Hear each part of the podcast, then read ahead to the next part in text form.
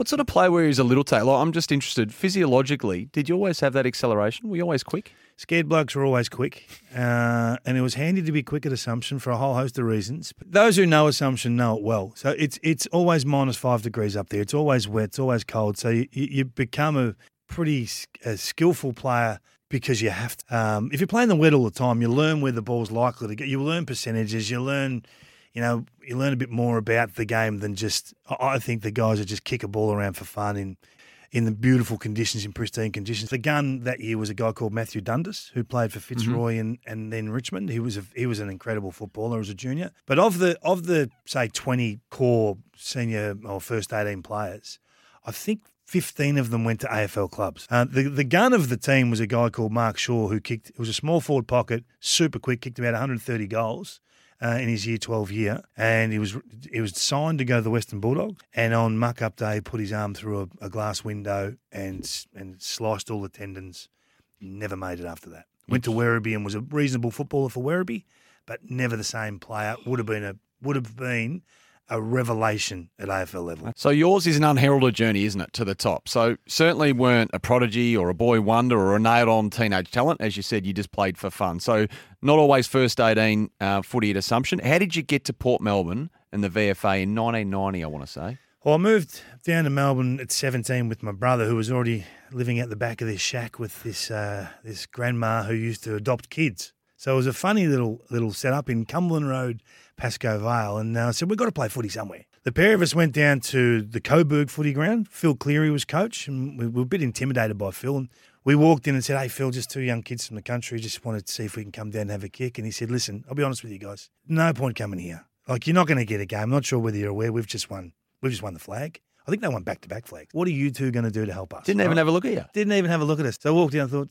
things are pretty tough down in Melbourne to even get into a club. So Luke Donald rang me, who was the guy I said went to St Kilda. He said, Look, I know you, you're trying to get into the VFA and play some high level footy. His father was the chief bookmaker in Melbourne who'd had some role with the Port Melbourne Footy Club. He said, Go down to Port Melbourne, they'll give you an opportunity. So I went down there, walked in. There's a guy called Darky McFarlane, the, the, the, the, old bloke at the front of the door. He says, Righto, son, you're going to come down and play for us, eh? I said, Oh, well, you know, just happy to come down and have a look. He said, I've got three questions for you. I'm thinking, here we go. This is bloody tough, this VFA, right? On the way in. He said, Are you a copper? I said, Mate, I'm 17. He said, Is your dad a copper? I said, No, he's not. And I'm thinking, That's that's two questions down. I'm, I'm, I'm Bobby Sweet here. He goes, uh, Where are you going to play? I said, I, I Mate, I, I'm just happy to train, right? I said, I don't know, wing, half back, half forward, anywhere. He said, We won't play wing here. I'm thinking, This is going really well. I said, Why's that? He said, We don't have wings in this comp.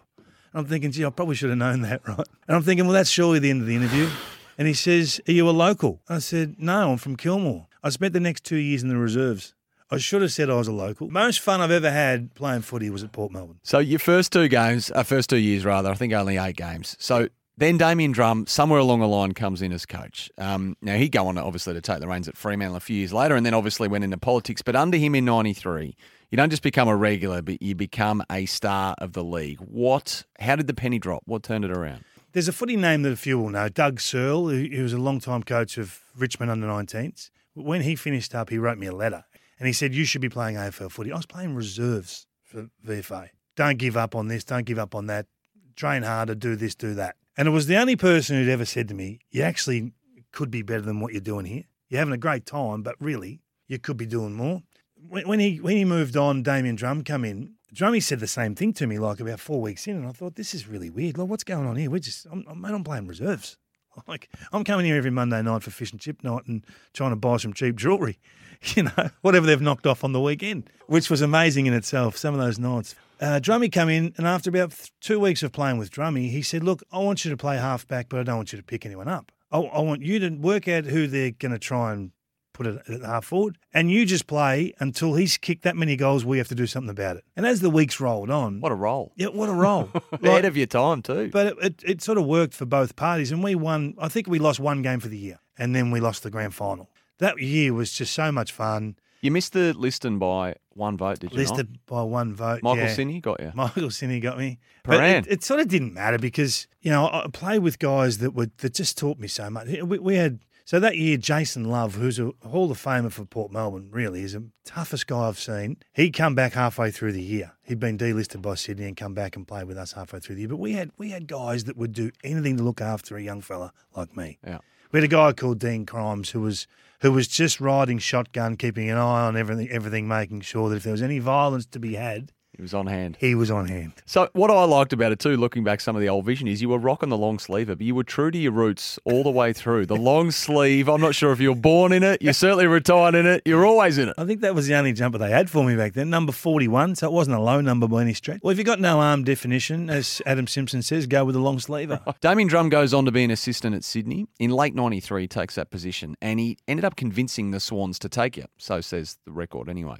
But North Melbourne got in first. So memory of draft day 93, pick 46. They'd obviously, well, I'm assuming they spoke to you and some other clubs as well. I can't really remember the clubs. I remember Sydney were keen and they had two picks in the 20s. And Drummy said, We're not sure which pick we'll take you with, but you're coming up here. You're coming to Sydney. So get yourself organised. That Tell- must have felt awesome. Yeah, it did. It did. And I was nervous at the same time going to Sydney. You know, I hadn't really done any travel at that stage of my life. They bypassed those two picks. In those days, the, the draft was on the radio, but it wasn't on TV. And I remember getting a phone call saying, mate, they're up to pick like 35 and the, the Swans haven't gone anywhere near. I thought, oh, okay, this is, this is mm. not ideal. So in the end, I went mid 40s and I think Greg Miller walked across the road from Bow- to Bowen's Timber. This is literally across the road from the North Melbourne footy ground and said, look, we've just drafted you, welcome aboard sort of thing. It's obviously where you're working at the time. Yeah, Yeah. I was there at the time. And then the next day, t- went across the road and saw Denis. And Denis said, Have you got your runners with you? I said, Yeah, yeah. He goes, Oh, let's do a beep test.